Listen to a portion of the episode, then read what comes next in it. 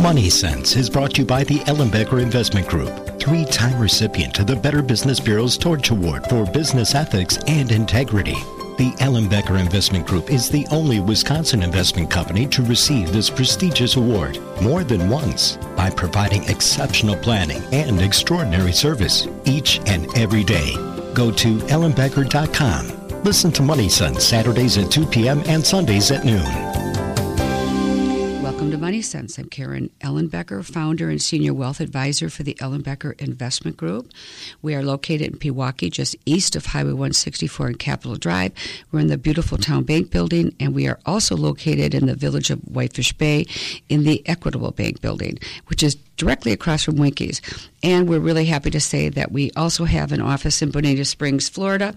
We welcome you to go to ellenbecker.com if you'd like to see our office. And um, we also have our pictures up there, so it's one way to take that first step to get to know us. My guest today is Alderman Mike Murphy, and Mike is now serving his seventh term for the 10th District. Alderman Murphy is the longest serving member of the current Common Council, and I have known Mike for many, many, many mm-hmm. years. And Mike has been on the radio show many times talking about several different topics that touch Milwaukee. And, you know, we talk about this show being money sense, and it's really to kind of make sense of all the different things that are happening in our community as well as our portfolios and, and our lives and our lifestyle.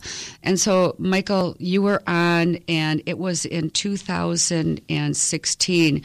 I believe we've been actually it was 214, 16, and now again, um, just talking about Milwaukee and we wanted to start the conversation about some really fun things that are going on in the city. And of course, the city is getting so much exposure now. We've got all the film festivals. Right. We just had Bastille Days. There's um, jazz in the park and things going on. And so a lot of people are coming downtown, but they don't really know um, some of the great things the Hoan Bridge, the lighting of the Hoan Bridge. I mean, there's some really great things. We've now got the Northwestern Mutual building is up. And so Milwaukee's hopping. And a lot of times people, um, they don't realize all the great things that are going on in the city. So you're here to talk about some of that as well. Yeah, absolutely. There is a lot of exciting things going on. And we certainly organized Bastille Bastille Days to coincide with the French winning the World Cup. So that was uh, really good planning. But, you know, um, we've seen an incredible amount of development in our downtown in our community, several billion dollars worth of development. Um, we have the new Milwaukee Bucks that will be opening up their new right. facility, the, the, Milwaukee Ballet is groundbreaking of their new building. The Milwaukee Symphony will be opening up um, and doing their groundbreaking where the former Grand Theater was just west of the river. Uh, the Milwaukee um, Public Museum is embarking on raising money for a new museum. Discovery World is in their expansion of their new building. The Modern, a new residential development, is being constructed. Um, you know, it, it, we have a huge amount of uh, financial development that's really occurring uh, in office development, uh, residential. A new hotel was just announced today, the Cambria, out of the Choice Hotels. Um, right next to me, that hotel yeah. is converted into all apartments, which is just fantastic. Yeah, and, and you know, Mark Irgens is doing a new office development. They got the new hotel uh, uh, down the street, but the BMO is doing expansion of their office development. So uh, it's really exciting to see the renaissance that's occurring. People don't realize when we're speaking about money, um, the uh, downtown represents about two and a half percent of the land mass of the city of Milwaukee, but it generates almost nearly 20% of the tax base. So, you know, seeing a healthy, strong downtown really helps to the city be able to pay its bills. And uh, certainly uh, the growth, um, we see a lot of millennials and, and uh, young people moving downtown. And I think it's due to the sports and entertainment, but also certainly the cultural enhancements that are being offered in the city. So it's a very exciting time to, um, to be in Milwaukee. We've got the trolley. I saw the trolley up at Bastille Days. They're right. really actually very cool looking. And then we've also got Foxconn everybody's hearing about that coming in, bringing more revenue. And so I think downtown Milwaukee is is hopping, and there's a lot of things happening down at the lakefront, and it's a good place for people to have an awareness to um, venture from the suburbs, yeah. venture in from you know Racine and Kenosha, and really take in. We got the, the, state fair coming. I mean, there's just lots of good things, and all the festivals happening. are all coming. All the festivals right. are are really happening. How do we? Um, how do we stand against other cities on, on all the different fronts? I mean, you know, we've got crime and we've got right. all of that, but we've also got good things happening. But how do we stand in terms of other other places? I, you know, I think this you know city is is doing pretty well um, in terms of its development. Um, but you know, it, sometimes it can be like a tale of two cities. Um, you know, we've strong and healthy development in different parts of the city, not just downtown, the third ward, the fifth ward.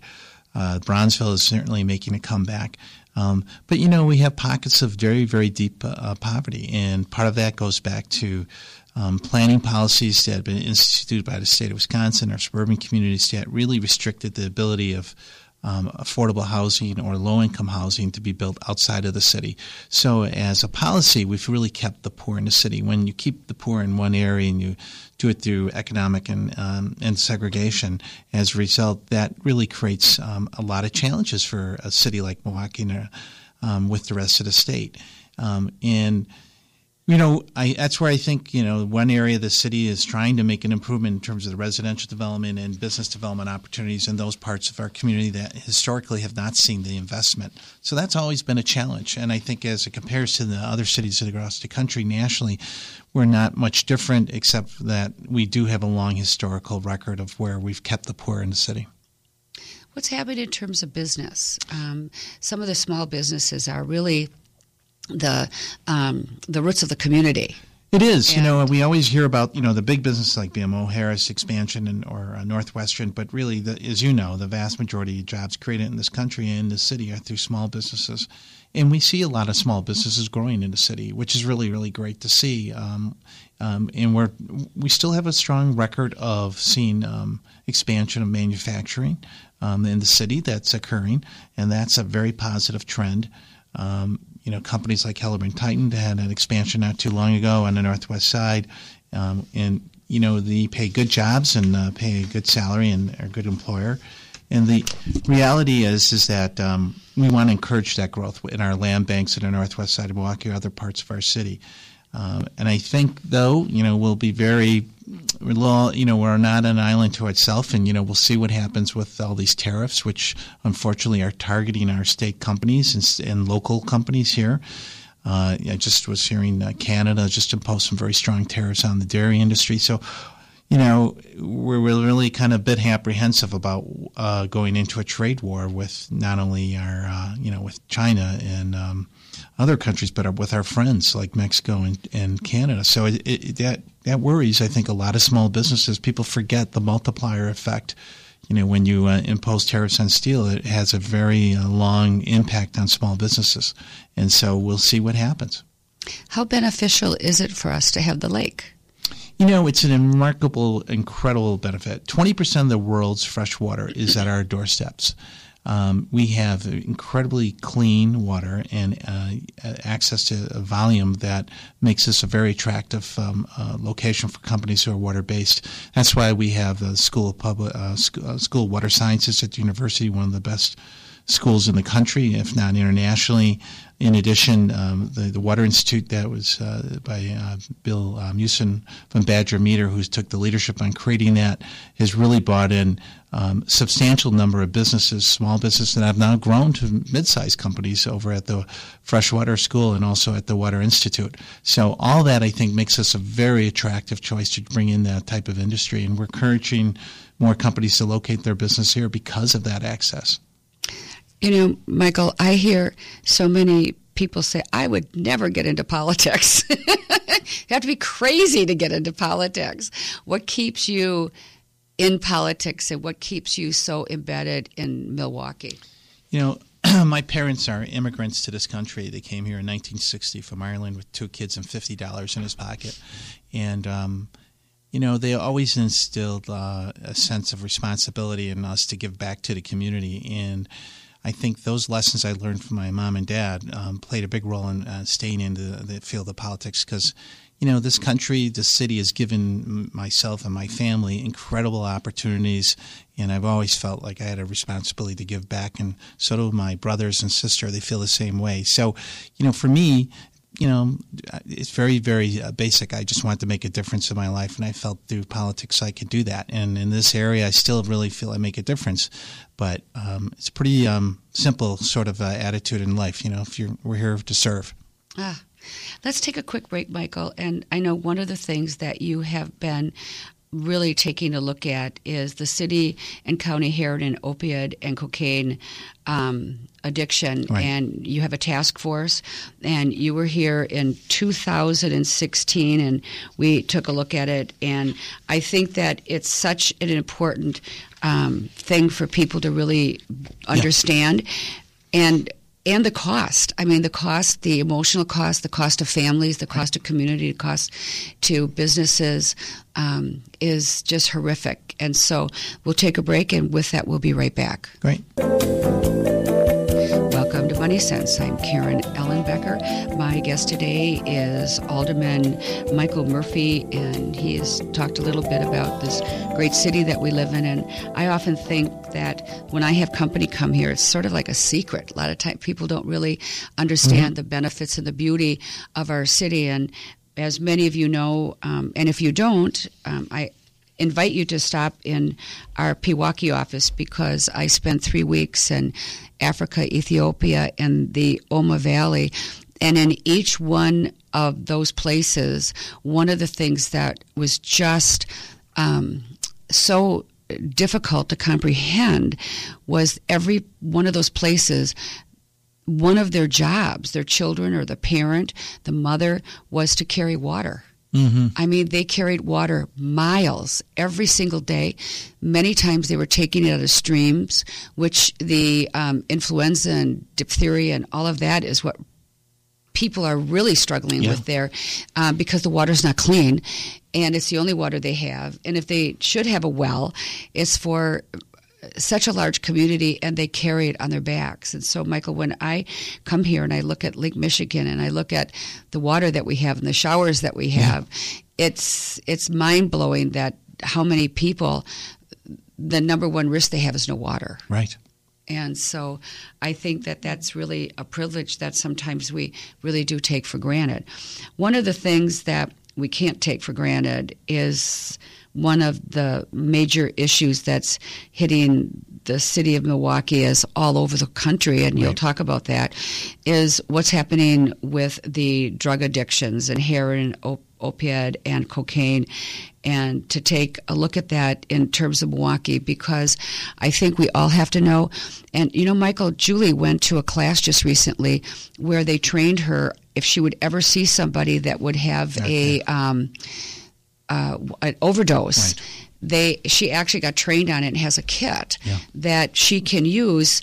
Um, and I was I was like seriously, and she said yeah. And there was like fifty people in that class, fifty parents that were yeah. be just be being educated on it. And I think that's what you're all up to right. is educating people on what's going on so that we feel that at least we have an understanding um, and I know you're going to talk about also some of the things that we can do. So, first of all, Michael, how did you even get started in taking that on as um, a cause that you really believed you could make a difference? You know, a number of years ago, I was hearing from constituents um, about either mobile drug trafficking deals that are occurring near their house or hearing from parents themselves who expressing grave concern about their own children and what was being done to us help them and their community.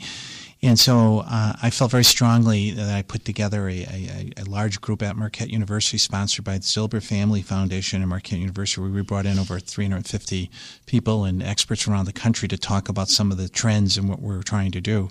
But subsequently, I realized there needed to be more organized effort, so I put together the citywide and countywide task force. And to give you a big picture, most people would be maybe not surprised but shocked that more people in the United States died of overdose deaths in one year than all of Vietnam War. So in one year, more people died of overdose deaths in the whole That's war. That's an incredible number. It is. It's over 63,000 people. And, you know, here in Milwaukee, unfortunately, we're not isolated. Um, in Milwaukee County, over nearly 400 people lost their lives in Milwaukee County through overdose deaths.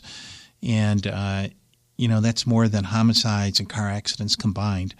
And, we don't really hear about that. No, you don't, you know. And I think sometimes part of that is the stigma associated with um, addiction. So often people um, feel that that's an individual choice and they can pull themselves out of their um, uh, bootstraps and, and bootstrap. And the reality is, you know, it's a brain disease, it's a public health threat. Um, and we know from, from best medical evidence, some people are much more susceptible to addiction than others. And so I've really tried to put a task force that would focus on this, uh, looking at it as a public health epidemic. And so there, it's comprised of the coroner, of our uh, medical examiner. Um, we have representatives from Milwaukee County, from Oak Creek, the mayor of Oak Creek, um, health experts to try and come up with looking at how we can uh, ad- address this as a countywide uh, solution. Um, we are, um, you know, struggling at times though because you know we see um, drugs like fentanyl and carfentanil, which have had a devastating impact when you talk about Narcan, which is the drug naloxone.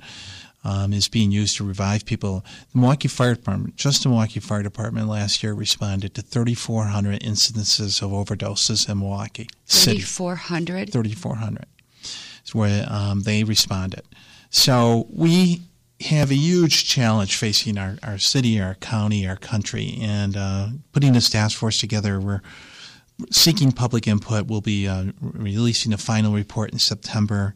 We have a meeting over at the Mitchell Public Library on the 24th at 5:30, seeking the community's input into the task force recommendations. But we really want to reach out to the public to seek their assistance, their thoughts and advice. Um, we have a wonderful expert, Dr. Brooke Lerner from the Medical College of Wisconsin, who's um, been putting together um, work collaboratively with the Zilber Foundation.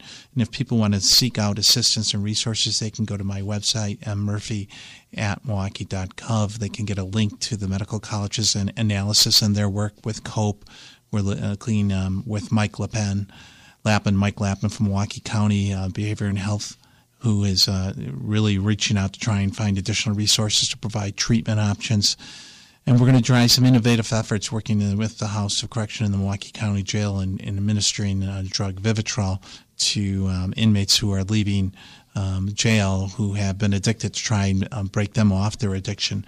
Um, we're working with Take Back Initiative um, with John uh, Richards to try and get um, prescription drug medicines um, um, not being disposed into our waterways where people will take their prescription medicine, put it down the toilet, because that gets to our ecosystem, into our water system, and we don't clean for that, and that it contaminates our fish and our drinking water. And and we know children um, and others have gotten access to medical uh, drugs like oxycodone through the medicine cabinet. So if they're properly disposed of, you know that's an important mm-hmm. prevention factor. So you know it's a multi-pronged attack. Uh, we didn't get into this problem overnight. Many people got addicted to a legal narcotic, oxycodone, that was originally marketed as a non-addictive drug.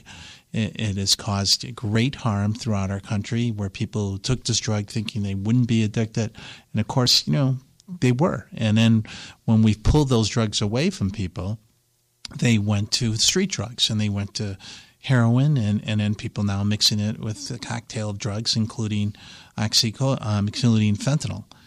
Which, interesting enough, uh, fentanyl and carfentanil, carfentanil is a, a, thousand times more powerful than morphine, and it was used as a tranquilizer for elephants. So, as the medical exam- examiner uh, told me when I was in his uh, office and we were doing autopsies, he says one grain is enough to kill you. So one or two grains, and we have police officers who have succumbed to where they've had to have our Narcan administered because they've absorbed it through their skin and they've collapsed. So it's a very deadly drug, and that's why we've seen this huge increase in deaths. So, you know, trying to uh, look at this from a public health epidemic and, and trying to find additional resources has been one of the challenges the task force we're working on right now.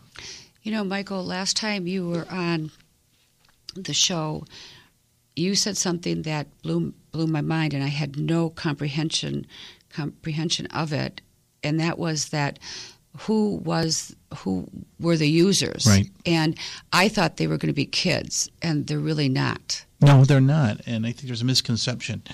So that's when you talk about your media campaign. You should. It's important to look at prevention with young people, but the reality is, the average person dying in Milwaukee County is a 43 or 44 year old white female or male. So people, um, you know, when you look at how you try and focus your resources, uh, a prevention campaign certainly using social media, but how do you work towards an older crowd that are dying in our cities? And I, I think that's an important recognition. Um, you know, and then you look at the demographics um, in addition to the age you know, race plays a role. Um, you know, and that's why we felt strongly cocaine should be considered because you know the African American community is certainly hit by opiates, but cocaine is a bigger problem in their community, and uh, so we're looking at substance abuse overall. Um, but as you realize um, the scope of the problem, and we're talking about financial, certainly you know the personal loss is incalculable in terms of the cost, what it does to a family. There, you know if you ever lose a child or lose a father or, or a brother, it's devastating. Um, but the financial, I've had businesses contact me and say, listen, Alderman, appreciate all the developments going on to downtown. I'm glad to see the construction, but I want to talk to you about. Um, I have employees who are either taking off work for their kids or they themselves are failing drug tests, and it's having a big impact on how I operate my business. You know, what's what are we doing to address this issue? Um, and I think so long it's been a, a, secret that people keep to themselves. They don't want to share it um, for many reasons. Part of it's the stigma of drug addiction. And um, as a result, people share that, don't share that pain, and they keep it to themselves. And the, the emotional cost is devastating. I've talked to many parents who've lost kids. I've talked to um, brothers who've lost their, their brother. And, you know, um, you can't calculate that cost. Um, but, you know, in terms of economics, you know, the lost productivity of 400 people that could have been productive in our community is um, they can quantify that. And we're talking nationally, billions of dollars have been lost in human capital um, in just the production of those individuals. When you talk about 3,400 people overdosing, um, that's 3,400 people that are using with the potential of dying. It is. And strikingly, what is unfortunate in our city, which is a little bit different from other communities, these were first time saves. So these were not repeats where people have, you know, overdosed more times. So that really sends a signal to me that in many respects we haven't plateaued. So um, other communities, it's usually a save. Um, they've documented it's like the third time that mm-hmm. somebody's been receiving. You know, Karen, I had a, a talk with a a nurse from Children's Hospital that really broke my heart, where she had an 11 year old child in her office, in which um, her her mother had OD'd and she'd called on it, and she said, "Well, honey, I'm going to uh, examine you, but I'm going to examine your your brother and sister, your younger brother and sister in the room." And the 11 year old said, "You know, you don't have my permission. You you have to have my signature, and I have to be in the room present when you're examining them." So she was playing the role of the adult. Mm-hmm. And when you think about the trauma that that child has seen, she's called more than three times on her mom who's overdosed on the bathroom floor. How do you live through that? Well, and, and it has a devastating long term impact for that child and her siblings for the rest of their lives. I mean, that's a huge trauma, financial, otherwise, emotional. And, you know, here's an 11 year old who's playing the adult taking care of a six year old and a four year old and, um, and her mother. And, um, you know, how are we trying to address that issue?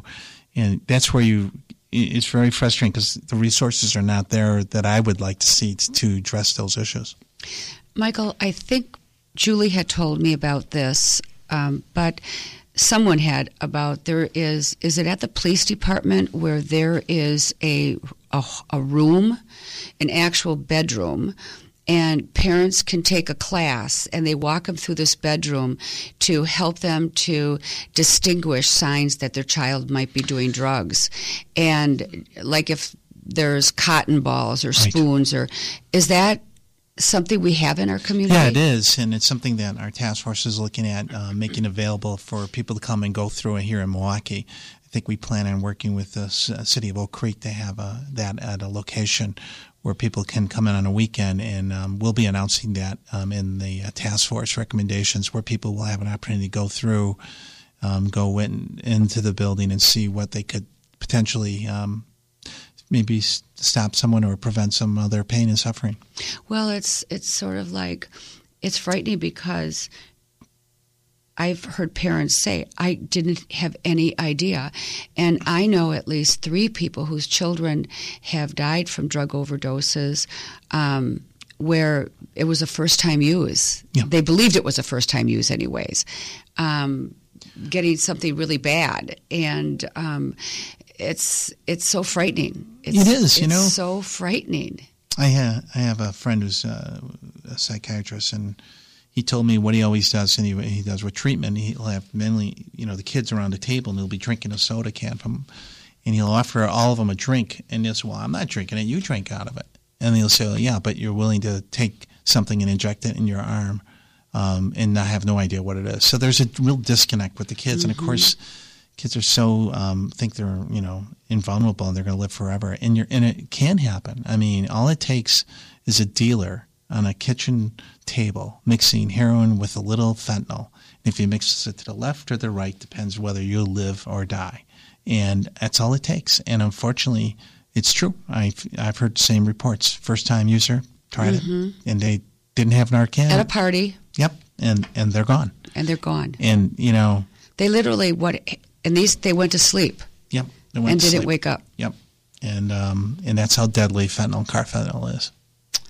Mike, let's take uh, let's take a break. My guest today is Alderman Mike Murphy, and we are talking about our precious city, and we're talking about our precious children, and what is even more disturbing is our precious adults who have found themselves in a situation of addiction that seems almost impossible to escape. And Michael, what you said I think is so important is it's a disease. And yes, it's it's embarrassing and I, I know that people look at it, but part of the process here is changing how people really look at this. And so when we take a we'll take the break. When we come back, you've got eight things that your task force was looking at, and maybe we could take a look at those and how that's working. Um, you've already talked about a couple of them, but you are looking at um, existing prevention programs and um, looking at the number of the deaths and the violations and getting services, adequate access to services. And those are all huge, important pieces. And with that, we'll be right back.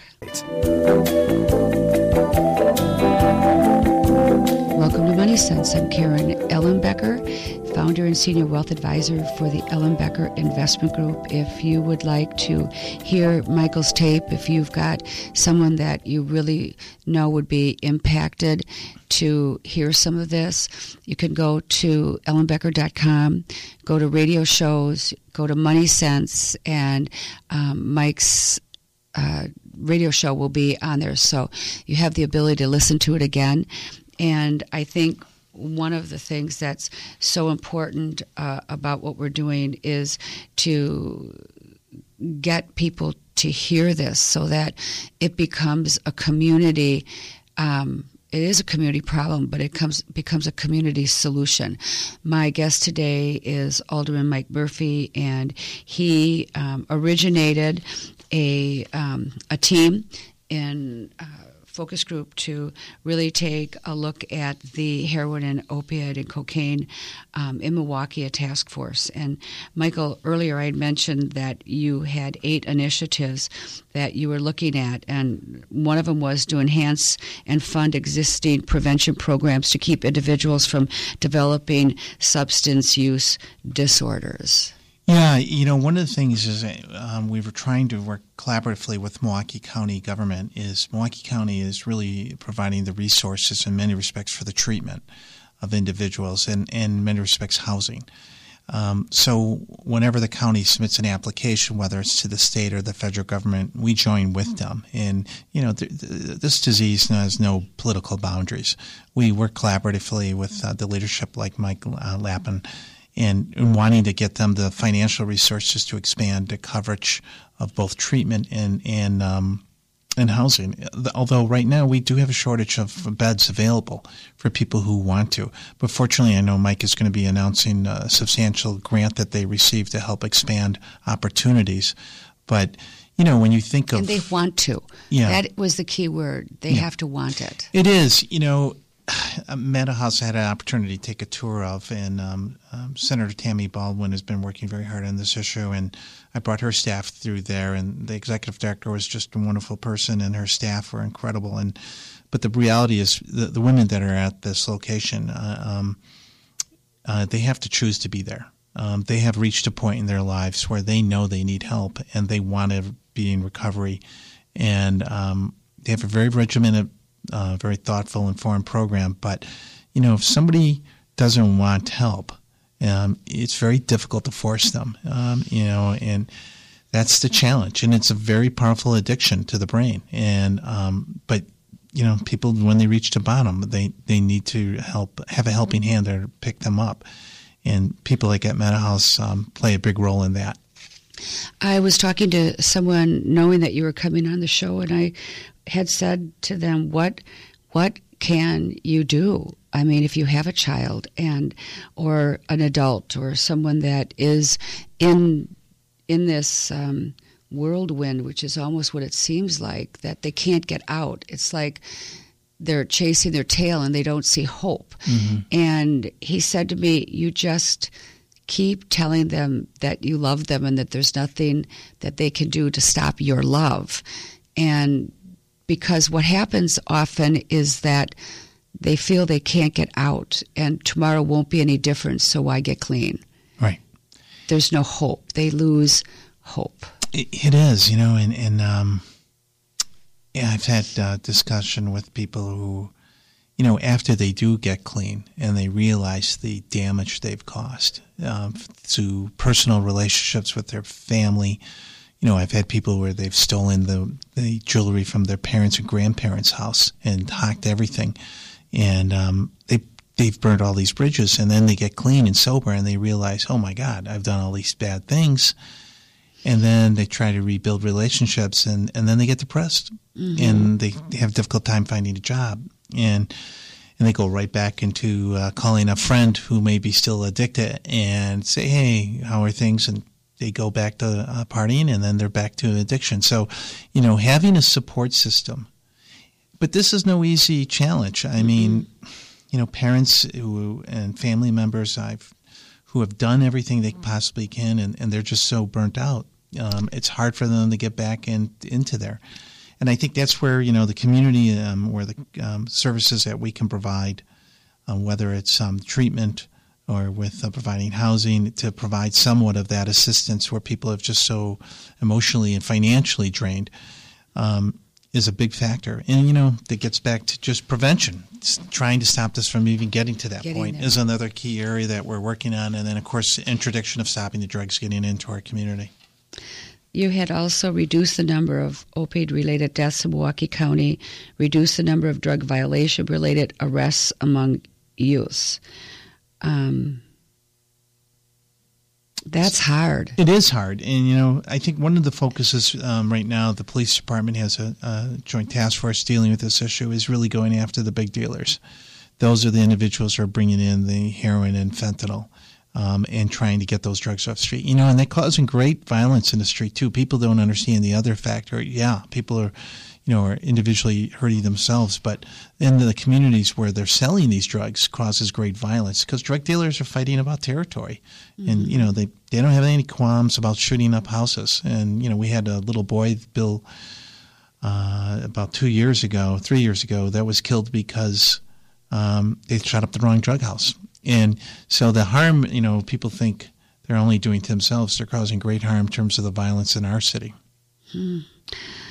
Um, Michael, four, ensure adequate access to timely, affordable, and quality services for all people with substance use disorders. And I know Milwaukee, we've got several different facilities. Rogers is one of them, but that's more of a private pay. And then there's some of the hospitals, and um, I don't even know if Dewey Center and some of those are still in place. And how do you, how with everything so tight, how is funds created to um, help people? who have these disorders and we're talking about i always think about it as kids and it's hard for me to wrap my arms around it's a 42 year old person right. who is probably raising a family yeah. and and is under some belief that the kids don't know. I mean, our kids know everything that's going on in our houses, Yeah. even if we don't think they do. Yeah, and, you know, and, and some people have been able to, you know, be managed. You know, and I don't mean the word managed, but they've been able to exist in enough of a plane where they're still been taking heroin. It's just when it gets to the point where they, they have to have more and more of that they can't. So some people have been doing it for more than one or two or three years. But it, it is an issue where we're trying to get the uh, money from both um, state grants and federal grants. Um, prior to leaving office, President Obama authorized a billion dollars to be distributed among states. It was really it was really uh, important resources, but you know a, a lot more money is needed, and and that's the reality because you know we have a shortage in housing in Milwaukee right now. There is a waiting list, and trying to find additional places where people have safe um, environments where they can be treated it would make a big difference. You know, Michael, I had a friend who is has passed away, and his parents were both alcoholics, and I remember him telling me that he couldn't be around bars. Whenever somebody would put ice in a glass, his dad used to put ice in a glass and shake the glass, and he could hear that ice. And he said he it was so traumatic for him Yeah. as an adult to just hear someone Right. s- sit there shaking a glass with ice in it. And we have no I we can't imagine how some of the things that happen, whether it's a child or an adult, the effect that it has on someone. Yeah, And and I hear people shaking ice all the time. I have no no Right. impact. But for him, it just brought back all these horrific memories. yeah. Look at I think of that little girl who was talking to the doctor from Children's Hospital. What triggers are going to be affecting her for the rest of her life? Will it be somebody she sees on the ground that will remind her of her mom on the bathroom floor? I mean, there's just so many things that will have an impact. My guest today is Alderman Mike Murphy. We are going to take a break and we will be right back. This is Karen Ellenbecker and uh, Money Sense, and my guest is Alderman Mike Murphy. And we only have seven minutes left, so I'm not going to waste any time. Just get to it, Mike. What about improve um, epidemiology and surveillance related to sustenance? And then what about our our federal, state, and local policies? I mean, is it really working? Yeah, so we're we're working very closely with the Medical College of Wisconsin. Dr. Brooke Lerner uh, has a, a website called COPE, um, which I would encourage people to go to. It lists all the agencies, both public and private, in which people can get access. Then go to my website, um, at milwaukee.gov, to get access to it. And just link onto it, and it'll list all the directory of where all the services are provided. What she's doing is looking collaboratively with the medical college um, and and with the, our medical examiner all the uh, overdose deaths. Why is that important? Having important uh, and good data can really guide us in terms of our strategies as we go forward in terms of providing limited financial resources to address this epidemic. So that's why we look at this as like any other public health epidemic disease. How do you approach it um, from that strategy?